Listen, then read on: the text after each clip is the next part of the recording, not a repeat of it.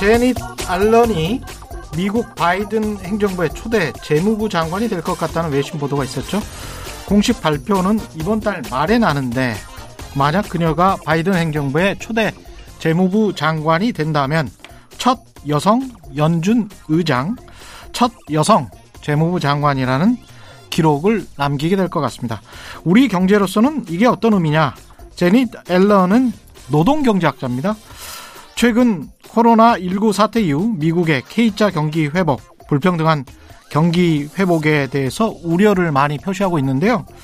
고용률을 중시해서 연준 의장할 때에도 점진적인 금리 인상을 주장하는 대표적인 비둘기파였죠.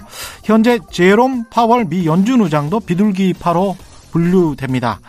미국의 경제 정책 기조가 그래서 물가 인상률만 보지 않고 금리 인상을 하더라도 점진적으로 좀 하고 고용률, 민생 경제 잘 살펴보면서 어 그래 그러면서 시장에 많이 정부가 많이 개입하는 방식으로 흐를 것 같습니다.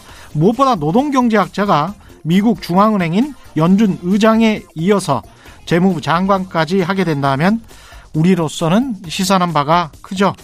불평등한 현실을 개선하고 고용률을 높여야 경제도 좋아진다는 건 상식인데요. 우리는 그걸 이념적으로 받아들이는 사람이 아직도 많죠. 네, 안녕하십니까. 세상에 이익이 되는 방송 최경련의 경제쇼 출발합니다. 저는 진실탐사 엔터테이너 최경련입니다. 유튜브 오늘도 함께 갑시다.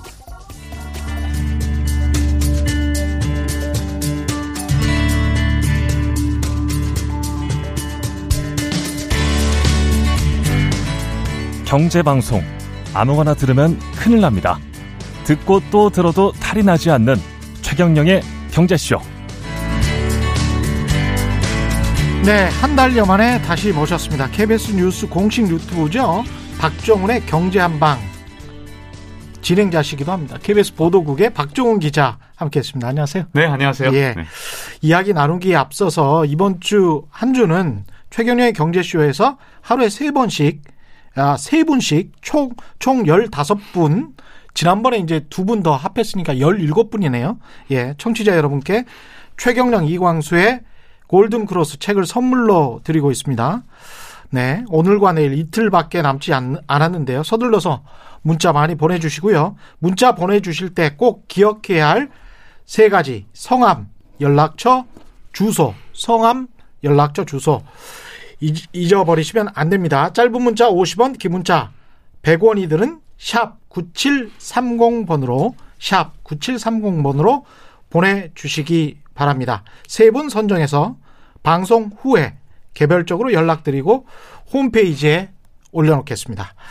예, 박종훈 기자 오늘 나와서 어, 코로나19 이후에 세계 경제 연준이 통제할 수 없는 변수들 네. 아주 흥미롭습니다. 사실 우리 금리도 다 연준 따라서 가는 거잖아요. 네. 근데 연준이 통제할 수 없는 변수들이 생각해 보니까 뭐가 좀 있을 거는 같네요. 네. 예. 자, 일단 이 말씀부터 좀 드리고 싶은데 예. 지난 24일에 예. 다우 지수가 3만 선을 넘어서니까 그렇죠. 그때 CNBC 간판 앵커인 이 짐 크레이머가 예. 미쳤다.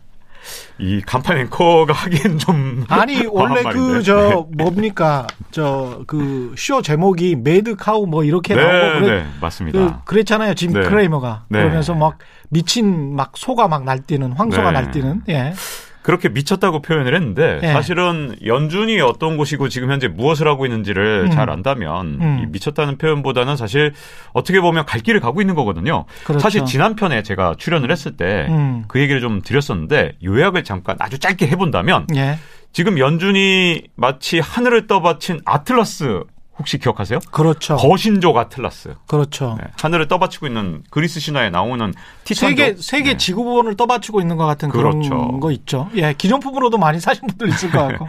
예. 원래 사실은 자산 가격이 붕괴되기 정말 쉬웠던 때가 2020년 3월이었거든요. 예. 근데 그때 무제한 양적 완화와 제로 금리를 선언하면서 사실은 연준이 세계 금융 시장을 마치 거신족인 아틀라스처럼 지금 떠받치고 떠받- 있는 겁니다. 들고 있었던 거죠. 자, 그래서 저는 왼손이 제로 금리다. 왼손이 제로금리. 오른손이 예. 그다음에 양적 완화다 이렇게 양쪽 생각을 하나다. 하거든요. 예. 사실은 둘 중에 하나만 갖고는 좀 어렵고요. 음. 이 양적 완화와 제로 금리로 세상을 떠받치고 있는 그런 셈인데 특히 예. 자산 가격을 떠받치는 거죠. 예. 근데 중요한 사실은 많은 분들이 오해하는 게 음.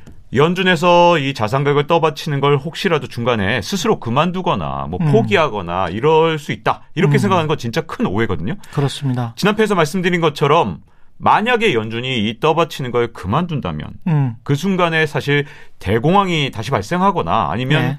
적어도 일본식 20년 장기 불황 같은 게 올 수 있거든요. 그렇죠. 러니까 음. 연준에서 진짜 끝까지 이 어떻게 보면 자산 가격을 떠받치려고 할 거거든요. 예. 그런데 이 거신족 아틀라스는 사실 신 아닙니까 신? 그렇죠. 그러니까 음. 연준은 뭐- 신은 아니고. 그렇죠. 인간들이 만든 기관이기 때문에 예. 안타깝게도 예. 이 아틀라스하고는 달리 음. 인간적 약점들을 갖고 있고요. 그 한계가 있기 때문에 재밌네. 네, 저는 문제가 있다고 생각을 하는데 어떤 한계들인지 네. 하나하나씩 말씀해 주시죠. 사실 예. 이 책에서 총 9개를 지적을 했습니다. 아홉 원래, 개나? 예, 8개 챕터가 많구나. 있는데 총 9개인데 제가 오늘은 최대한 노력을 해서 예. 그 9개를 다 하던가 아니면 예. 중요한 3개를 다 전달하고 싶은데 예. 먼저 중요한 3개 중에서 음. 저는 격차 문제를 꼭 얘기를 하고 격차. 싶어요. 네. 빈부 격차 말씀하시는 네, 거죠? 그렇죠. 예. 이 격차를 본격적으로 얘기하기 전에 큰 음. 오해 중에 또 하나가 실물 경제가 악화되면 양적 완화라는 거 아무리 해도 소용없는 거 아니냐. 이건 제가 보기에는 지금 약간의 오해가 있는 겁니다. 그렇죠. 음. 왜냐하면 지금 양적 완화라는 것 그리고 제로금리라는 게 어떤 의미를 갖고 있냐면 마치 아주 거대한 쿠션처럼 예. 아주 튼튼하고 거대한 쿠션이에요. 푹신하고. 예. 그렇기 때문에 실물 경제가 아래쪽에서 아무리 망가져도 음. 이 실물 경제 위에 쿠션을 하나 큰 걸 대놓은 거거든요. 두꺼운 거. 예. 그렇기 때문에 실물 따위 좀 망가져도 이 음. 쿠션 자체가 무너지지 않으면 음. 그 자체의 자산 가격 하락으로 이어지진 않거든요. 그러니까 위에서 아무리 그 무거운 철근이 네. 내려 꽂아도 쿠션의 어떤 그 뭐랄까요? 그 부피감이 엄청나기 때문에 엄청나죠. 아래까지는 전달되지 않는다. 이런 말씀이죠. 네, 그 그렇죠. 아래라는 게 실물 실물 경제다. 네, 맞습니다. 아. 양적 완화의 메커니즘을 사실 음. 처음에 도입했을 때, 벤 버냉키가 도입했을 때 처음부터 알았거든요. 음. 왜냐하면 양적 완화를 하면 예. 자산 가격을 얼마든지 끌어올릴 수 있다는 걸 알고 있었습니다. 그래서 예. 2010년에 버냉키도 그 연설을 해요. 음. 양적 완화를 통해서 자산 가격을 끌어올려야 예. 그래야 미국 경제 소비도 살아나고 투자도 활성화되고 주택 시장도 살아난다는 걸 너무 잘 알고 연설까지 했습니다. 음. 예. 2010년에. 근데 이 원리가 말이죠. 양적 완화를 얼마큼 하냐에 따라서 완전히 달라지는데 또 2008년에 얼마나 빨리 하느냐에 따라서. 빨리 하느냐, 얼마큼 많이 하느냐. 그렇죠. 이 두 가지가 굉장히 중요한데요. 맞습니다. 2008년부터 예. 2014년까지 6년 동안 양적 완화를 음. 유지했던 이유가 2008년에 글로벌 금융위기가 시작이 됐는데 음. 이 실물 경제가 회복된 게 2014년. 그래서 6년 동안 양적 완화를 하게 되거든요. 그렇습니다. 그런데 이 문제는 양적 완화 규모를 조금만 줄여도 음. 주가가 폭락을 하고 그렇죠. 또 양적 완화를 다시 많이 하면 예. 주가가 상승하는 현상이 일어났습니다. 예. 그걸 2020년에 음. 파월도 너무 잘 알기 때문에 음. 2020년에 일단 양적 완화 3월에 했는데 문제는 그 규모가 너무 컸어요. 어느 정도로 컸냐면 예. 2008년부터 2014년까지 6년 동안 한 양적 완화의 규모가 대충 3조 달러 정도 되는데 그렇죠. 이번에 한 두세 달 만에 한석 그렇죠. 달이 정확하게 석 달 만에 3조 달러 3조 달러를 했죠. 네. 예. 그러다 보니까 그리고 이제 네. 내년 초에 또 한다는 거 아닙니까? 8천억이든 1조든 2조든 뭐 하긴 하겠죠, 또. 그러니까 예. 6년 동안 한 걸 3개월 동안 했으니까 이 석 달 동안 한 파워가 아직도 예. 지금 시장에 남아 있는 거고요. 그렇죠. 사실 뭐 미쳤다고 얘기하면 자산 시장이 미친 게 아니라 예. 연준이 좀 적당히 좀 해야 되는데 예. 이번에 워낙 위기가 크니까 음. 그만큼 돈을 너무너무 많이 풀었고 음. 아까 제가 두꺼운 이런 쿠션이 있다 그랬는데 예. 이번에는 정말 한 이 글로벌 금융위기보다 예. 한 다섯 배 여섯 배 더 큰 쿠션을 댄 겁니다. 갑자기 그 칩대 광고도 생각나나요? 흔들려도 움직이지도 않고 그렇죠. 아무리 뭐 내리 꽂아도 네. 예 잠자는데 수면에 방해가 되지 않는 그런 상황을 만들어 버린 거군요. 네, 맞습니다. 예. 그래서 제가 이 양적 완화를 계속 유지할 수 없거나 예. 양적 완화를 해도 효과가 없는 아홉 가지 요인들이 있다고 음. 쓴 거고요. 그 예. 중에서 가장 중요한 것 중에 하나가 저는 격차라고 생각하는데 격차다. 자, 먼저 저는 부의 격차가 굉장히 심각하다고 보거든요. 예. 자, 대공황 때 혹시 음. 어떤 일이 있었는지 좀 돌이켜 보면 예. 제가 영국 드라마, 미국 드라마 참 좋아하거든요. 예. 이 저희 KBS에서도 방송했던 닥터 후라는 영국 드라마가 있어요. 예. 타임머신 타고 과거로도 가고 미래로도 가고 그런 못 건데. 봤는데 자우지간. 네. 예. 근데 이 BBC 드라마입니다. 근데 음. 이 드라마에서 이 그때 대공황이 왔을 때로 내려 그 가거든요. 뉴욕시로. 음, 음. 근데 뉴욕의 센트럴 파크에 예. 온갖 부유층들이 전부 다 이 판자촌으로 몰린 거예요. 아. 뭐그 중에는 사실은 대공황 때 부유층들이 네, 변호사, 뭐 펀드 매니저 이런 정말 다 부유층이었던 사람들이 예. 망했거든요. 그때 예. 왜 그랬냐면 음. 주가가 다우지수 기준으로 87%가 하락을 했습니다. 10분의 1 토막이 났잖아요.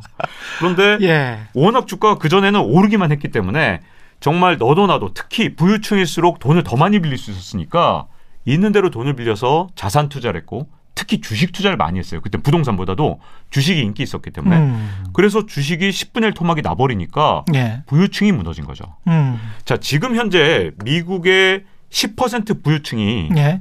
이 80%의 주식을 갖고 있습니다. 예. 아마 그때는 더 심하게 쏠림 현상이 있었을 거고 그때 그랬겠죠. 통계는 없지만. 왜냐하면 그때 부의 쏠림이 더 심했거든요. 대공황 직전에. 게다가 이제 흑인이랄지 다른 유색 인종의 인구는 거의 자산을 못 가지는 상황이었기 때문에.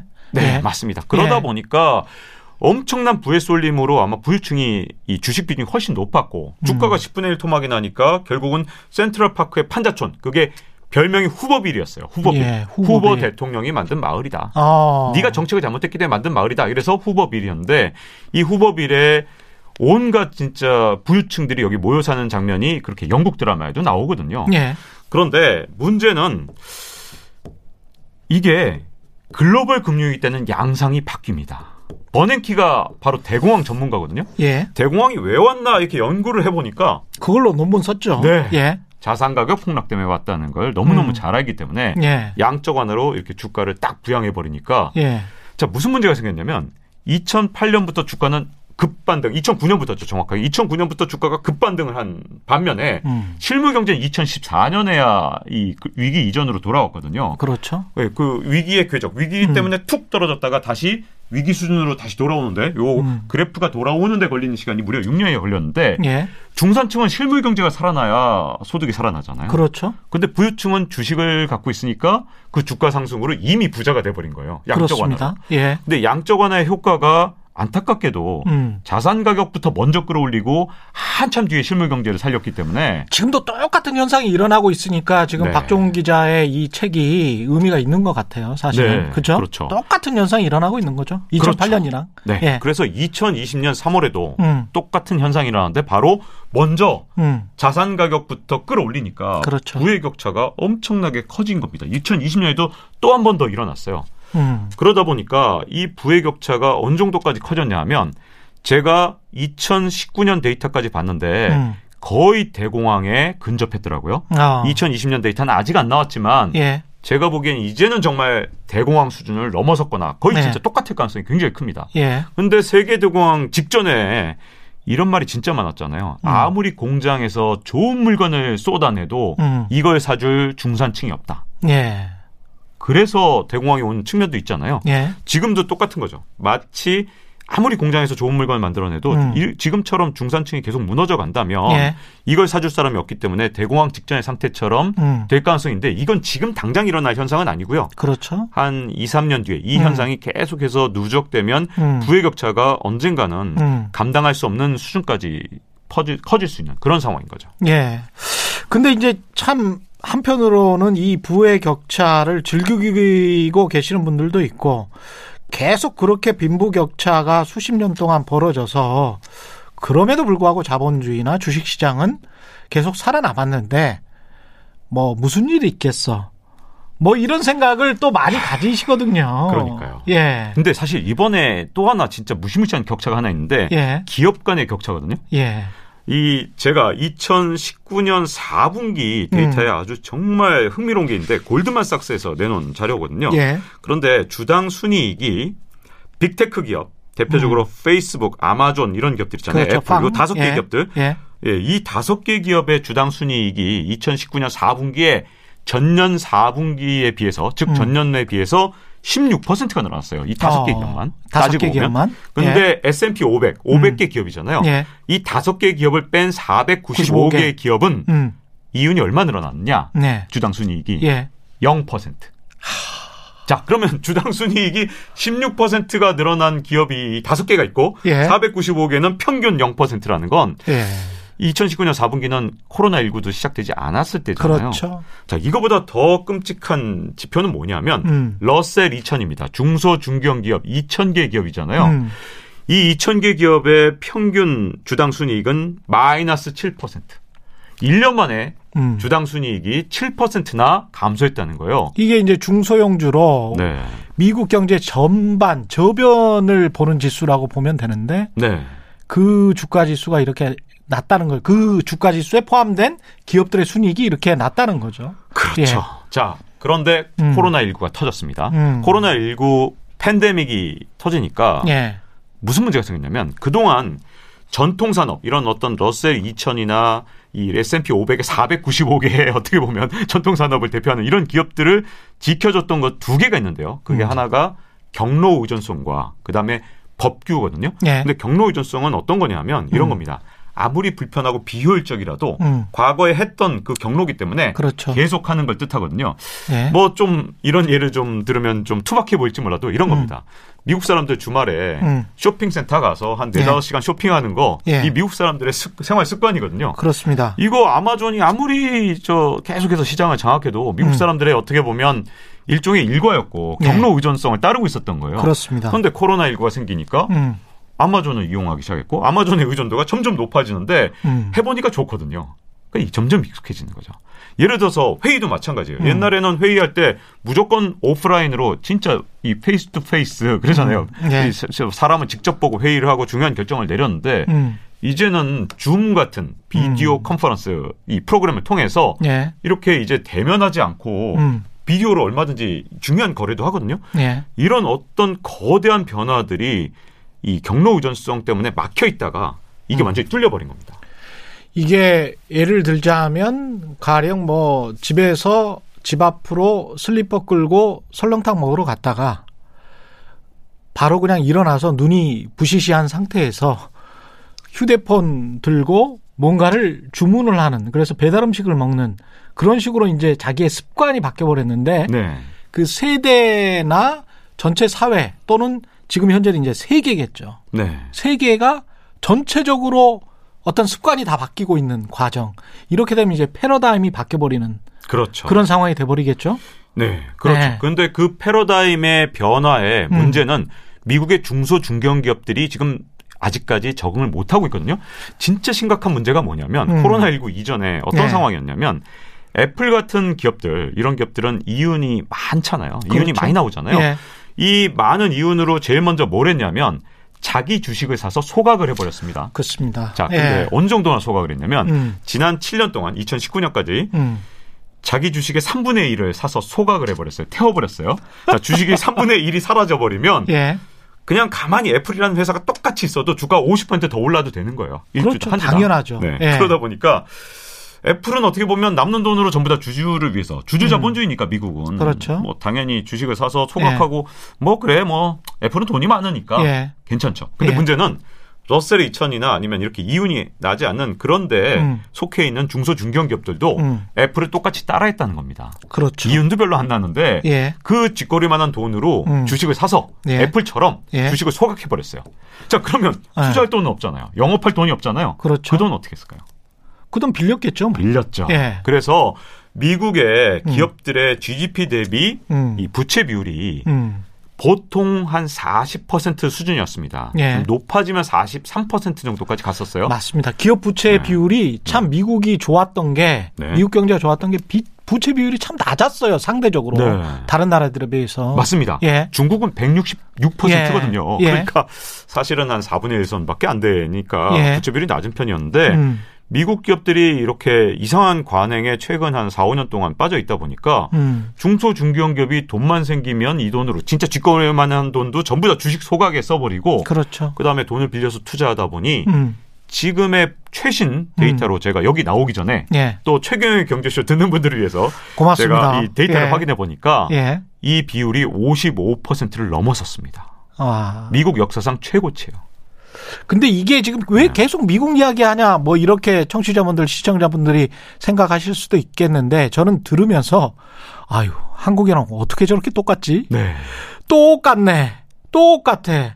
이런 생각을 지금 계속 하면서 듣고 있어요. 네. 제가 예. 미국 얘기를 이렇게 한참 하는 드리는 음. 이유가 먼저 미국을 정확하게 이해해야 한국 시장도 이해할 수 있는데 음. 두 가지 이유입니다. 하나는 미국이 시장이 그렇게 움직이면 우리나라도 그렇게 움직이고요. 그렇죠. 두 번째는 시장이 완전히 동조화돼 있기 때문에 예. 미국 시장 결국 따라가거든요. 그렇습니다. 전 세계 금융 시장이 결국 미국을 따라가기 때문에 음, 미국을 정확하게 이해하면 한국 시장을 보는 시각도 좀 더 커질 수 있기 때문에 그렇습니다. 그 얘기를 좀 드리는 거고요. 음, 자, 이렇게 부채로 간신히 유지하던 그런 음. 상황에서 코로나19 사태가 터지니까 예. 미국 연준이나 아니면 미국의 재무부가 쓸 수 있는 방법은 뭐였냐 하면 음, 엄청난 돈의 홍수를 만들어 버린 거예요. 왜냐하면 그렇죠. 기업들이 지금 수면 아래로 가라앉아서 다 망하게 생겼으니까 음. 빅테크 5대 기업 빼놓고는 정말 이윤도 제대로 안 나니 전부 다 지금 수면 아래로 진짜 이 음. 물속에 가라앉아서 죽게 생겼으니 예. 돈의 홍수를 만들어서 이걸 다 띄운 겁니다. 그렇죠. 그랬더니 어떤 현상이 일어났냐면 예. 이 중소 중견기업들 또는 뭐 전통 산업들은 간신히 물에 간신히 떠 있는 상태. 어. 그런데 호적, 빅테크. 호적하고 예. 있네요. 예. 그래서 간신히 죽지 않고 살아있는 상태라면 빅테크 기업들은 완전히 하늘을 날아버린 거예요. 예. 그러니까 격차가 더 커진 거죠. 그렇죠. 영업하기 쉬운 상태가 되니까 빅테크 기업 입장에서는 야 이건 뭐 절호의 기회가 온 거예요. 그렇죠. 오히려 코로나19 때문에 위기가 온 게 아니라 시장 점유율을 더- 높일 수 있는. 네. 예. 그러다 보니까 빅테크 기업의 전통 산업 침략이 어떻게 보면 약탈일 수도 있는데 그렇죠. 그 상황이 훨씬 더 심화돼 버린 겁니다. 음. 자, 이런 상황에서 바이든 후보가 대통령에 취임을 하면 예. 가장 큰 문제가 뭘까요? 제일 제일 먼저 해야 될 게. 제일 먼저 해야 될 거는 지금 현재는 실업입니다. 실업. 그렇죠. 예. 고용 고용을 어떻게든 다시 pick up을 시키는 것, 고용 회복시키는 것. 맞습니다. 예. 그런데 빅테크 기업들은 고용 창출 능력이 굉장히 떨어지거든요. 떨어지죠. 러셀 2000 기업들을 살려야 예. 고용 창출이 됩니다. 그렇죠. 자, 그러면 어떻게 될까요? 빅테크 기업들은 규제하고 음. 러셀 2000 기업들은 어떻게든 좀 더 이렇게 그렇죠. 이 기업들만 부양하고 싶겠죠. 예. 근데 이게 쉽게 되지 않을 것 같아요. 음. 문제가 뭐냐면 지금 현재 이대로 가면 음. 굉장히 중요한 날이 뭐냐면 내년에 1월 5일입니다. 예. 그날이 진짜 중요한 게 예. 조지아주의 상원의원이 결정되는데 아, 그러네요. 네, 예. 사실 대통령만큼 중요한데 1월 5일 날 취임은 1월 20일 정도 네, 하는 것 같고. 1월 20일 취임만큼 중요한 사건인데 1월 5일 날 조지아주 상원이 공화당으로 넘어가면 음. 공화당이 이제 앞으로 상원을 장악하게 되고요. 그렇습니다. 그날 민주당으로 넘어가게 되면 캐스팅 보트를 부통령이 주기 때문에 어. 민주당이 공화당 그러니까 공화당을 넘어서서 음. 이 상원의 결정권을 갖게 됩니다. 어. 그러면 대통령 그다음에 이 하원 예. 그리고 상원까지 장악하게 되면 예. 정책을 마음껏 필 수 있겠죠. 그러네요. 네. 예. 그런데 만약에 상원이 공화당으로 넘어가면 정책을 마음껏 필 수가 없습니다. 그렇죠. 그렇기 때문에 1월 5일이 굉장히 중요한 날인데 음. 이날에 어떻게 되느냐에 따라서 이런 어떤 중소 중견 기업과 빅테크 기업들의 정책이 어떻게 되느냐가 굉장히 중요하거든요. 예. 왜냐하면 미국은 우리나라에 비해서 의회 민주주의 성향이 훨씬 더 강하기 때문에. 예. 대통령 권한보다 어떻게 보면 이 의회 하원과 상원을 다 장악한 정당이 훨씬 더 막강한 파워를 갖거든요. 맞습니다. 예. 그런데 하원은 민주당, 상원은 공화당 이렇게 가져가 버리면 음. 어떤 정책도 잘 통과가 될 수가 없어요. 계속 타협할 수밖에 네, 없겠죠. 맞습니다. 예. 그러다 보니까 격차 문제가 해결되지 않겠죠. 음. 그러면 어떤 문제가 생기냐면 격차가 해결되지 않는 상태에서 예. 이 부조리와 부조화가 계속되게 되면 미국의 기업들을 전부 다 살려야 되잖아요. 구조조정 안 되는 상태로 전부 다 돈의 홍수로 살려놓은 상태. 예. 그러면 그 기업들이 전부 좀비가 되고 음. 좀비 기업들이 살아남아 있으면 과잉 공급이 해소되지 않기 때문에 음. 계속해서 디플레이 악순환을 맞이할 가능성이 있습니다. 근데 이게 참 사실은 이게 쭉뱀 버는기부터 해가지고 이렇게 쭉 설명을 하셨는데 미국이 이렇게 과감하게 정책을 시행한 것도 일본처럼 안 되려고. 네. 예, 일본 한 30년 보면서 야, 저렇게 당하면 안 되겠구나. 그래서 이제 빨리 과감하게 더 많이 네. 이렇게 투입을 한 건데 근데 기존의 어떤 생산 그 과잉 투자돼 있는 부분들 그런 것들이 자본주의에서 자연스럽게 해소가 되지 않고 네. 과잉 투자된 것들이 자, 자연스럽게 해소되지 않고 돈만 풀어서 빚으로 연명을 계속 해 나갈 수 있을까? 그런 어떤 근본적인 질문은 계속 듭니다. 네. 심지어 이제 민주당 정부라고 할지라도. 네, 그렇죠. 예. 자, 이런 음. 상황에서 진짜 중요한 지금 현재 굉장히 음. 중요한 순간에 우리가 와 있거든요. 제가 예. 책 제목을 부의 골든 타임이라고 했던 이유가 예. 지금 이 상황에서 우리는 기로에 서 있는 겁니다. 음. 모든 이 우리의 경제 지표는 지금 현재 디플레를 가르치고 있어요. 예. 왜냐하면 현재 인플레를 이끌 수 있는 요인은 딱 두 가지인데 그게 예. 제로 금리와 양적 완화인데요. 그렇죠. 이에 비해서 디플레는 연합군 수준이에요. 지금 음. 말씀드린 부의 격차, 예. 기업 간의 격차. 예. 여기다 지금 제가 skip하고 하나 지금 예. 생각하고 지나간 게 예. 국가 간의 격차인데 국가 간의 격차. 네, 요건 제가 지금 이제 좀 덜 중요하기 때문에 제가 예. 한번 더 혹시 나오면 좀더 음. 말씀을 드리겠지만 이번 국- 세 가지 말씀하신 게 네. 부의 격차, 부의 격차, 기업 간의 격차, 기업 간의 격차, 국가 간의 격차. 격차만 세 개를 말씀하시네. 예. 짧게만 설명 국가 간의 격차를 설명드리면 자 부의 격차와 그다음에 기업 간의 격차가 이렇게 미국 내에서 커지게 되면 예. 미국은요 뭐든지 남의 나라로 수출할 수 있어요 나쁜 걸 그렇죠. 그래서 이런 얘기 하잖아요 미국은 인플레가 생겨도 인플레를 다른 나라로 수출할 수 있다 예. 격차도 수출할 수 있습니다 그 격차가 당연하고 어쩔 수 없다라는 네. 그 생각, 네 정신, 이데올로기까지도 수출할 수가 있어요. 네. 예. 그러니까 자국 간의 격차, 자국 내에서의 어떤 음. 격차를 해소하기 위해서 다른 나라로 수출한다는 건 무슨 말이냐면 미국과 다른 나라 사이의 격차를 벌려서 자국 간의 격차를 해소한다는 뜻이에요. 이게 좀 복잡하기 때문에 그렇죠. 제가 오늘 요 설명까지 다 드리려면 좀 복잡하기 때문에 예. 여기 넘어가고 음. 더 중요한 인플레, 디플레, 리플레 얘기를 하고 싶어요. 리플레. 네. 예, 리플레. 리플레는 참 생소한 단어입니다. 네네. 예. 자, 일단 용어 설명부터 드리면 예. 인플레는 모두가 잘 알다시피 물가 상승인데 조금 기분 나쁜 물가 상승이죠. 그렇죠. 그리고 이 디플레는 물가가 하락하던 지속적인 디플레이션? 현상인데 예. 디플레이션이 일어나는 현상은 보통 세계 대공황 때라든가 음. 아니면 일본의 장기 불황이 왔던 1989년 이럴 예. 때 디플레가 오는 거잖아요. 예. 디플레이션. 예. 자, 리플레이션은 뭐냐면 음. 가장 예쁜 인플레이션입니다. 음. 한뭐 연준이 요즘 말하는 게 항상 연리, 이- 아, 연, 이- 아, 그러니까 연, 연? 2%, 2% 정도 예. 물가 상승률이 계속 지속적으로 되는 현상. 이거 아주 예쁘거든요. 아, 예뻐라. 예. 물가가 한 2% 예. 정도 오르면 아 이거 정말 아. 예쁜 물가 상승률이야 이렇게 예. 하면서 연준이 유도하고 있는 게 음. 바로 연 2% 물가 상승 음. 그게 리플레이션입니다. 연준이 예. 바라는. 자 그래서 자 지금 모든 게 디플레이션 요소가 너무 많아요. 음. 그러다 보니 연준은 어떻게 될까요? 그러면 어떻게든 리플레이션을 가려면 예. 인플레이션을 유도할 정책, 즉 물가 상승을 유도할 정책을 해야죠. 계속 쏟아 부어야 되잖아요. 예. 여기에 바로 함정이 있거든요. 근데 어, 이- 네. 이 인플레이션을 유도할 정책을 쏟아 부어야 되는데 금리를 계속 낮추고 양적 완화를 하고 있어. 네네. 이미 하고 있는데, 어. 자, 요번에 예. 2008년 글로벌 금융위기와 예. 2020년 코로나19 위기에 예. 연준의 이 정책에 아주 큰 차이점이 하나 있습니다. 음. 2008년에는 양적 완화만 했어요. 거의 예. 양적 예. 완화가 중심이었어요. 음. 그런데 2020년에는 이번에는 실물 경제가 너무나도 망가지다 보니까 네. 양적 완화하는 건 뭐냐면 이 절대 헬리콥터 머니가 아니에요. 음. 양적 완화에 대한 오인 오해가 뭐냐면 예. 이게 헬리콥터 머니라서? 네, 이걸 갖다가 일반 국민들한테 뿌려주는 그런 게 아니라 음. 은행한테 뿌려주는 거예요. 그렇죠. 러니까 이 돈으로 은행들은 음. 주식을 사고 그러니까 음. 자산 가격만 올려놓고 이런 어떤 이 부의 격차가 굉장히 커지는 전략이었다면 이번에는 이 코로나19 때문에 실물 경제에 종사하는 사람들이 굉장히 큰 어려움에 빠졌고 예. 어떻게 했냐면 이 연준하고 재무부, 미국 재무부가 같이 이걸 재정 정책을 통해서 정말 개개인한테 돈을 쏴줬습니다. 그리고 예. 중소 중견기업한테도 정말 엄청난 천문학적인 돈을 여러 가지 방법으로 쏴줬어요. 그러니까 대출 방식으로 쏴주기도 하고 음. 진짜 돈을 뿌리기도 했거든요. 유예해주기도 하고 네. 렌트비 유예도 해줬습니다. 네. 예. 그 실업수당도 많이 주고.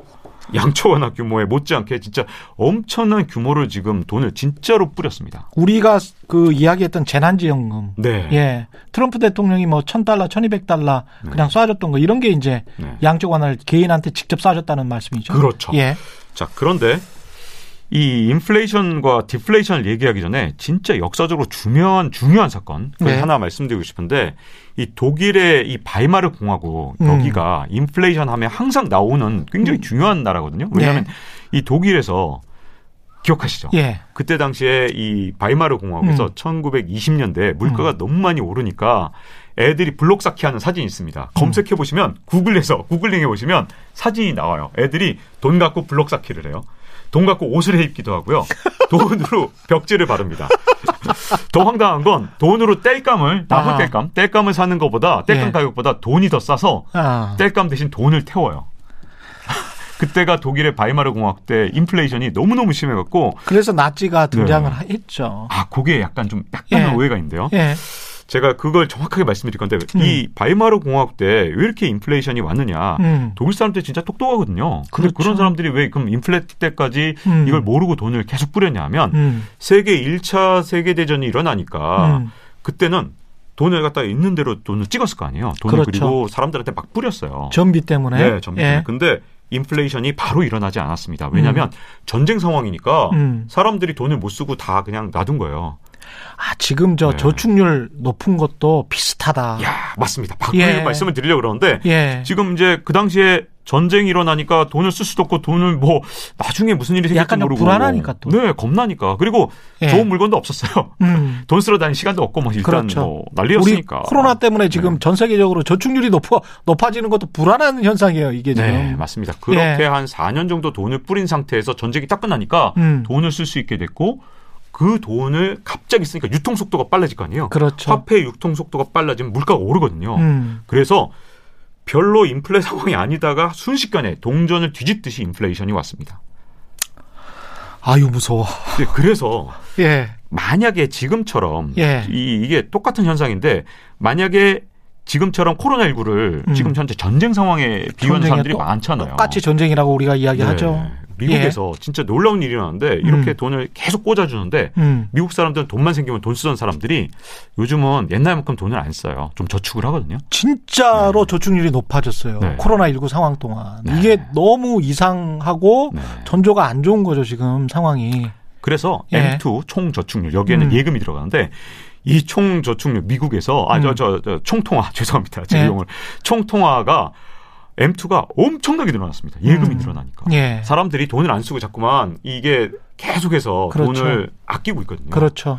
그래서 이 상황이 만약에 한 음. 2, 3년 계속되면 음. 이게 동전의 양면처럼 갑자기 인플레이션으로 바뀔 수 있거든요. 그렇습니다. 그걸 굉장히 조심해야 되고 음. 이 독일의 바이마르 공화국에 대해서 조금 잘못 이해하는 게 음. 이 나중에 전쟁에 졌기 때문에 전쟁 배상금을 마련하기 위해서 돈을 찍었다 이렇게 음. 생각하시는 분들이 있는데 음. 그건 좀 사실이 아닌 게요. 네. 전쟁 배상금은 이 독일의 마르크화로 갚게 되는 게 아니라 아. 국제 통화로 아. 갚아야 되고요. 예. 금으로 갚도록 했습니다. 그러니까 음. 돈을 찍어서 갚은 건 아니에요. 음, 그렇죠. 네, 그렇죠. 간접적으로 돈을 찍는데 뭐, 뭐 여러 가지 음. 방식으로 간접적인 영향을 줄 수는 있지만 음. 직접적으로 돈을 찍어서 전쟁 배상금을 갚은 게 아니고요. 예. 가장 큰 문제가 돈을 끊임없이 뿌리다가 그게 음. 갑자기 유통 속도가 높아진 게 예. 가장 주요한 이유 중에 하나거든요. 예. 자, 그런데 지금 현재 상황이 음. 인플레이션을 이제 적당히 유도해서 딱 이 리플레이션 상황, 한 예.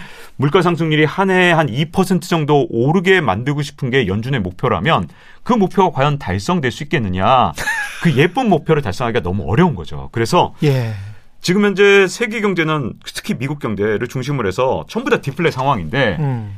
이 디플레로 계속 갈 거냐 아니면 디플레를 이겨내기 위해서 계속해서 끊임없이 인플레 정책을 쓰다가 마치 바이마르 공화국처럼 동전 양면처럼 뒤집어질 거냐. 예. 저는 이 둘 중에 기로에 있고요. 예. 그러다 보니까 이 앞으로 봐야 될 게 뭐냐면 음. 인플레냐 디플레냐가 앞으로 한 2, 3년 뒤에 굉장히 중요한 요소가 될 것 같습니다. 그렇죠. 네.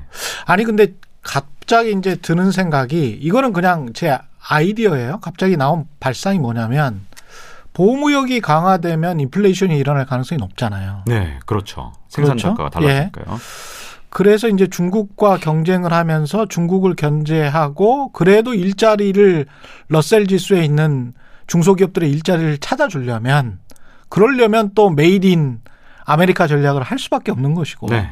바이든도 똑같이 made in America 전략을 지금 가져갈 텐데 그러면 계속 물가는 좀 오를 가능성도 거기에서는 있을 수 있다. 그러니까 보호무역 정책을 추구하면 추구할수록 오히려 물가가 오르면서 지금 풀려 있는 돈이 아주 부정적인 효과를 빨리 가져올 수도 있는 그런 상황이어서 이거 정말 딜레마군요. 네. 예.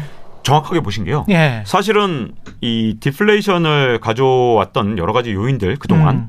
코로나19 이전에도 그 이유 중에 가장 큰 이유 중에 하나가 중국이 예. 세계의 공장 역할을 하면서 그렇죠. 굉장히 싼 가격에 물건 음. 생산을 했고 음. 그걸 미국이 주로 수입을 하면서 그동안 물가 상승률을 낮춰왔던 굉장히 중요한 요인이 되어왔거든요. 예. 근데 앞으로 제가 보기에는 바이든이 대통령이 돼도 제가 음. 보기엔 이 미중 무역 전쟁은 계속해서 격화될 거고 그렇게 경제가 음. 세계적으로 블록화가 돼 버려서 예. 야 미국을 중심한 블록 모여 중국을 중심으로 한 블록 모여 이런 식으로 되면 결국은 교육이 점점 줄어들고 그게 그렇습니다. 음. 물가 상승의 또 원인이 될 수 있는데 역시 이것도 한 2, 3년 뒤에 작동할 가능성이 크고요. 예. 또 다른 물가 하락의 요인 중에 하나가 뭐였냐면 음. 바로 아마존 효과였거든요. 그랬습니다. 네. 비교를 뭐냐면 할수 있었으니까. 네. 예. 아마존이 이 미국은 어떠냐면 사실 일물 일가의 원칙이 지켜지지 않습니다. 물건 하나가 가격이? 같냐, 예, 예. 물건이 어떤 물건이 하나 있으면 예. 같은 가격이었냐. 예. 미국이 워낙 땅덩이도 넓고 맞아요. 주마다 다르고 예. 뭐다 상황이 다르니까 예. 뭐 주마다 다르고 지역마다 다르고 상황마다 다 다른 물가가 달랐는데 예. 아마존이 그냥 표준 가격 딱 제시해 버린 거잖아요. 그렇죠. 근데 그 가격이 얼마큼 싼 거냐면 진짜 거의 최저가 수준을 만들어 버렸거든요. 맞습니다. 예. 그러니까 뭐 좀 비싸게 받으려고 해도 아마존이 가격을 워낙 저가 공세를 해 버리니까 음. 미국의 물가 전체가 다 낮아져 버린 겁니다. 우리도 지금 똑같은 상황이어서 지금 계속 이 말씀을 드리는 거예요. 네. 예. 중국에서 싼 물품 들어오죠. 그 다음에 우리가 네이버든 다음이든 어디에서든 네. 어디에서든 지금 똑같이 아마존처럼 지금 구매를 하고 있지 않습니까? 그렇죠. 예. 우리나라는 뭐 네이버 쇼핑이라든가 음. 쿠팡이라든가 이런 여러 가지 전자상거래 업체들이 아마존 효과처럼 그런 효과를 갖고 오고 있는 거죠. 물가 그렇습니다. 전체를 낮추는. 예. 자, 그런데 코로나19 이후에는 또 이것도 바뀌게 될 수밖에 없는 게요. 음. 아마존이 이제 거의 시장을 장악해 버렸거든요. 예. 이 속도로 장악하면 2, 3년 뒤에는 가격을 설정할 수 있는 그 정도까지 올 가능성이 굉장히 큽니다. 가격을 아예 설정할 수 있는. 네. 구글이 뭐 여러 가지 인앱 결제나 이런 것들 갖고 지금 되게 말썽이 많은데 예.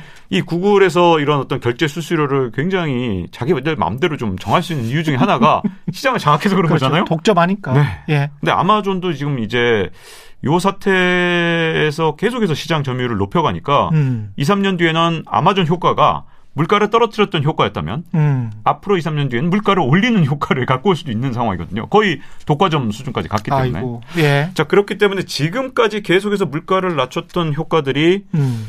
요게 한 22, 3년 이후에는 물가를 끌어올리는 효과로 딱 반전이 일어날 가능성이 굉장히 큰 거죠. 야, 자. 괴물들을 키워놨다라고 볼 수도 있겠습니다. 우리가 팡 기업들의 혁신을 이야기를 하다가 네. 그 혁신이라는 것이 사실은 미국 같은 경우는 러셀 그 중, 중소형 기업들 그다음에 한국 같은 경우도 사실은 대기업들이 독과점이잖아요. 네. 그 독과점의 상황에서 밑에 있는 한 90%의 중소기업들은 굉장히 힘든 상황인데 네. 그런 상황을 똑같이 전 세계적으로 지금 만들어 놓고 있는 거네요. 그렇죠. 예. 여기다가 보통 이제 70년대 중반부터 물가를 끄- 끌어올렸던 게 바로 유가였잖아요. 예. 근데 지금 저유가가 계속되니까 그렇죠. 유가는 물가를 좀 안정시키는 역할을 하고 있는데 현재는 예. 이 유가도 좀 흥미로운 점이 있습니다. 뭐냐면 음. 원래 유가는 이 1911년이 굉장히 중요한 해거든요. 예. 그때 이 록펠러, 예. 이 록펠러가 1911년까지만 해도 음. 이 미국의 원유 시장을 완전히 장악하고 있었어요. 음. 이 사실 록펠러가 좀 악덕 기업주라고 할 수 있는데 어느 정도로 나쁜 짓을 했냐면 이 경쟁업체가 생기잖아요. 근데 록펠러는 철도도 지배하고 있었거든요. 예. 그러니까 경쟁업체가 생기면 그 음. 원유 수송을 안 해줬어요. 아, 좀 심하죠. 거기다가 예. 록펠러가 시장을 장악한 다음에 무슨 일을 했냐면 경쟁업체가 또 생기면 음. 원유 공급 가격을 절반으로 낮춰버린 겁니다. 아, 그래서 죽여버리는 거군요. 네, 죽여버립니다. 예. 그러다 보니까 스탠다드 오일이라는 회사, 음. 록펠러의 회사가 미국 시장을 완전히 장악했거든요. 예. 근데 이게 시장을 자꾸만 어지럽히니까 음. 미국 정부에서 이걸 34개 회사로 쪼개버립니다. 예. 그런 어떤 반독점법 이후에는 유가가 지속적으로 계속 장기적으로 안정된 상태였거든요. 예. 그런데 우리는 잘 알잖아요. 1973년에 뭐가 있었는지 바로 오일 쇼크. 쇼크가 있었죠. 네. 예. 근데 이 오일 쇼크 이후에는 음. 그만 유가에 거대한 파동이 생겼습니다. 음. 유가 고유가 사이클과 저유가 사이클이 지금 현재 반복되고 있거든요. 예. 그 이유가 뭐냐면 유가가 비싸지면 너도 나도 생산을 많이 하겠죠. 그렇죠. 탐사에 들어가서 유전을 개발하고 여기서 생산량이 많이 나오고 하겠죠. 음. 근데 여기에 시차가 있습니다. 예. 탐사부터 원유를 생산할 때까지 몇 년이 걸리냐면 7년에서 8년이 걸립니다. 아유, 집 짓는 것보다 훨씬 더 걸리네. 네. 예. 집은 보통 3, 4년. 예. 그래서 3, 4년마다 집값의 사이클이 있잖아요. 그렇죠. 근데 원유는 요게 한 10년짜리 사이클을 만들거든요. 음. 그래서 이 고유가 사이클이 저유가 사이클을 만들었던 때가 언제냐면 1985년부터 2000년까지입니다. 예. 이때 또 유가가 낮아지니까 또 무슨 일이 생겼냐면 아무도 원 유전을 개발하지 않은 거예요. 음. 그래서 우리가 2008년 9년 그 글로벌 금융위 때 유가가 너무 많이 올라서 그때는 뭐 200달러 1배럴에 200달러 간다는 전망이 정말 많았잖아요. 근데 그렇게 고유가 사이클을 겪어 오면서 음. 또 이번에는 셰일가스니 뭐니 그동안 채산성이 안 맞아서 개발하지 못하던 걸 그 고유가 사이클에 다 개발했거든요. 예. 그래서 지금 저유가 사이클이 온 겁니다. 아. 그럼 이 저유가 사이클이 또 언제 끝나냐? 음. 하, 제 계산으로는 한 23년에 4년에 끝나거든요. 2023년에서 24년. 네, 그래서 예. 고유가 사이클로 변할 수 있는 게 아무리 늦어도 25년에는 변할 수 있습니다. 음. 좀 빨리 오면 23년? 예. 왜냐하면 유공을 얼마나 폐쇄하느냐에 달려 있는데 그렇죠. 유전을 폐쇄해 버리거든요. 지금 예. 현재 생산이 안 되니까. 근데 음. 한번 폐쇄하면 또 다시 또 새로 뚫어야 돼요. 그렇죠. 말라버리니까. 예. 말라버리니까. 예. 그래서 이 고유가 사이클로 만약에 변하는 시기까지 맞으면 이게 인플레이션으로 변할 수도 있는데 저는 물론 인플레이션으로 반드시 변합니다. 이건 아닙니다. 음. 근데 우리가 고민해야 된다는 거죠. 이제부터는 예. 인플레이션 사이클이 올 수 있는데 그게 1973년하고 비슷한 현상이 올 수 있고 예. 그러면 처음에는 물가가 오르면 또 나와요 또 어떤 사람들이 나오면 음. 야 물가가 오르니까 이제 돈은 휴지가 된다. 음. 어 그러면 뭐 부동산에 투자해야 된다. 예. 더 많은 부동산을 사자 이러실 거예요. 예. 근데 이제 그게 한 1, 2년 가긴 했어요. 근데 문제는 그러면 미 연준이 가만히 있을 수가 없거든요. 음. 왜냐하면 연준 입장에서 만약에 해서 돈 가치가 진짜 휴지가 돼버리게 놔둘 수는 없잖아요. 어, 달러가 휴지가 되면 미국이 그럼 큰일 큰일 나죠. 네. 예. 용어를 좀 쓰자면 트리핀의 딜레마라는 게 있어요. 예. 미국 사람들은 달러와 가치를 지키는 게 진짜 중요하거든요. 미, 그렇죠. 미국 엘리트들이 음. 제일 중요하게 여기는 게 달러를 너무 많이 발행해서 음. 너무 흔해져도 안 되고 그렇죠. 너무 조금 발행해서 이게 거래 수단이 안 돼서 국제 통화로서의 지위를 잃어도 안 되는 이걸 트리핀의 빌- 딜레마라고 부르는데 예. 문제는 이 트리핀의 딜레마에 빠지면서 만약에 물가가 계속 오르고 진짜 달러 가치가 떨어지면 음. 금리를 올릴 수밖에 없거든요. 그렇죠. 그러면 자산 가격이 떨어지더라라는 게 음. 1970년대 중반부터 이미 한번 경험을 했던 거기 때문에 예. 인플레이션이 오면 처음에는 아마 이래서 자산 가격이 더 오른다 그러면서 음. 어, 어쩌면 실제로도 또 자산 가격이 더 오를 수도 있고요. 음. 다만 그렇게 되면 연준이 어떻게 할 것이냐 음. 이 연준의 대응을 좀 주의 깊게 봐야 음. 되는 거죠. 지금 말씀하시는 거 들어보면 이제 시점은 언제일지 모르겠지만 인플레이션이 만약에 온다면 금리를 올릴 수밖에 없고 그 금리를 올리는 그 시기에 우리는 좀 대비를 해야 되겠다. 네네. 그런 측면에서 자산에 투자하는 사람들 뭐 부동산이 우리 가계 자산의 뭐 80%니까요. 네. 그래서 좀 걱정하는 측면도 있고 그래서 부동산 이야기를 먼저 하고 그다음에 주식 이야기를 하자면 부동산을 가지고 있는 사람들 또는 앞으로 사려고 하는 사람들 어떻게 해야 될까요? 어, 갑자기 부동산으로 훅 들어오시니까. 근데 예. 아, 이게 참 공영 방송 기자로서 예. 부동산 얘기하기가 참 어려운데 어렵죠. 지금 이제 한 2년 정도는 제가 예. 부동산이 하락할 거니까 안심하세요. 이렇게 말하기 조금 어려운 점이 있어요. 맞습니다. 왜냐하면 예. 앞으로 예. 2년 정도가 고비인 게 음, 우리가 지금 착공 물량이 음, 한 2015년에는 70만 호가 넘었었거든요. 음. 근데 착공 아까 제가 오일을 그렇죠, 원유를 수출하는데 그렇죠. 7, 8년이 걸린다고 예. 말씀드렸는데 음.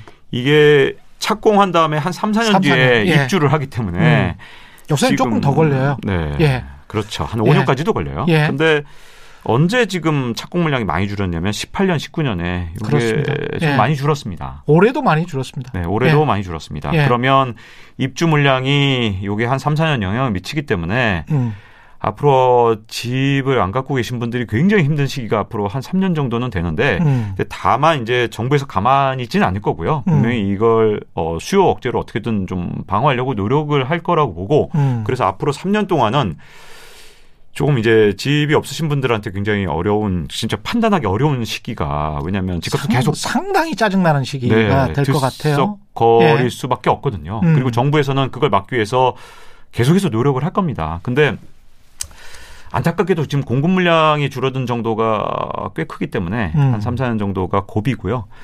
20년대 중반부터 이제 신도시 이제 3기 신도시 분양을 하고 하면서는 이제 저는 안정이 그때부터는 될 거라고 봅니다. 공급이 음. 실제로 입주부까지 이어지지 않는다 하더라도 입주 물량이 안 나온다 하더라도요. 분양만 돼도 선분양한다는 거 아니에요? 네네, 그렇죠. 그래서 좀 낮으는데 그 물량이 좀 풀리는 데까지 조금 이제 진짜로 대량으로 풀려야 되니까. 그렇죠. 조금 뭐 시범적으로 네. 조금 풀리는 정도는 음. 안 되거든요. 그래서 한 20, 3, 4년 정도까지 보셔야 되지 않을까 하는 약간 조심스러운 예측을 해봅니다. 이 2000, 2034년요? 23년 3, 20, 네. 2023년? 네네. 24년 정도는 돼야 네. 집 가격이 그래도 좀 하락할 것 같다. 네네. 조금 안정기에 들어서지 않을까 싶고요. 그 금리 인상 시기를 보통 이제 한 2022년쯤으로 네. 지금 보통 보지 않습니까? 저는 그렇게 안 봅니다. 그렇게 안 보십니까? 네, 전혀 예. 그렇게 안 봅니다. 예. 금리 인상 시기를 22년으로 두기는 거의 어려울 거라고 봅니다. 음. 이유는 뭐냐면 음. 2008년 글로벌 금융위기 때도 연준에서 결국 금리를 제대로 인상하고 네. 또 양적 완화를 거둬들이는데 무려 6년이나 걸렸는데 예. 이번엔 경제적 타격이 훨씬 더 컸기 때문에 예. 22년, 23년에 쉽게 금리를 올리지 못할 거라고 보고요. 음. 실제로 비슷한 사건이 1937년에 있었고요. 음. 그때 긴축 정책을 썼는데 대공황이 끝난 줄 알았거든요. 예. 그 37년에 긴축 정책을 썼더니 그때 음. 뭐 지준율이라 그래서 좀 복잡한 걸 좀 올렸는데 예. 그랬더니 그만 경기가 완전 double dip 와서 음. 미국 경제가 장기 침체 또 한 번 들어갔어요. 예. 이걸 에클스의 실수라고 부르면서 아직도 연준의 치욕으로 보는데 음. 연준에서 섣불리 22년, 23년에 올린다? 음. 저는 그때도 조심스러울 것이다. 물론 연준의 마음을 제가 100% 읽을 수 있는 건 아니지만 음. 연준이 이미 과거에 갖고 있던 경험이 있기 때문에 음. 제가 보기에는 그런 결단을 내리기는 음. 좀 어려울 거라고 보죠. 알겠습니다. 예. 그리고 이제 주식 시장 투자자들 네. 입장에서는 지금 이제 이제 달러 가치가 계속 하락하는 추세죠. 네. 네. 그래서 이런 상황에서는 이제 이머징 마켓으로 좀 돈이 들어올 것 같다라는 그런 전망이 우세한데 네. 박종희 기자는 어떻게 보시는지요? 저는 음. 2021년, 22년 음. 뭐 기- 아주 길게 가면 음. 어 특히 21년이 우리나라가 그동안 박스권에 빠져 있었던 코스피 음. 이걸 뚫을 수 있는 정말 어, 절호의 기회라고 생각을 하거든요. 예. 그 이유는 워낙 돈이 넘쳐나는 데다가 예. 지금 코로나 19에 어쨌든 뭐 우리나라 지금 정부에서 하는 거에 대해서 아 음. 이것도 잘 못한다라고 생각하시는 분들은 물론 많다는 건 알지만 3천을 네. 뚫을 수 있겠네요. 그러면 네, 지금 박스피를 네. 뚫는다는 거는 지금 2,600선이기 때문에 네, 예. 다른 나라에 비해서는 확실히 잘하거든요 분명히 이건 뭐 어쨌든 뭐 cross-country 비교 즉 음. 다른 나라의 비교가 굉장히 중요한데 이 글로벌 자금이 생각할 때는 뭐 이렇게 모든 나라를 쫙 이 명단을 놓고 보면 상대적 비교를 할 수밖에 없죠. 네. 뭐. 한국이 OECD 국가 중에서 제일 잘하고 있습니다 어쨌든 예. 그러다 보니까 현 스코어에서 음. 야, 이 뭐 다른 나라보다 훨씬 잘하는데 음. 여기에 투자를 할 수밖에 없는 상황이거든요. 예. 그렇기 때문에 어 제가 보기에는 특히 21년에 이제 박스피라는 오명을 벗을 수 있는 굉장히 좋은 기회가 왔다고 생각을 하는데요. 음. 근데 이제 장기적으로는 약간 걱정이 되는 게 음. 어, 우리나라가 장기적으로는 어쨌든 대부분 산업이 사이클 산업이지 플랫폼 기업이나 이렇게 독점 기업들이 아니기 때문에 음. 그렇죠.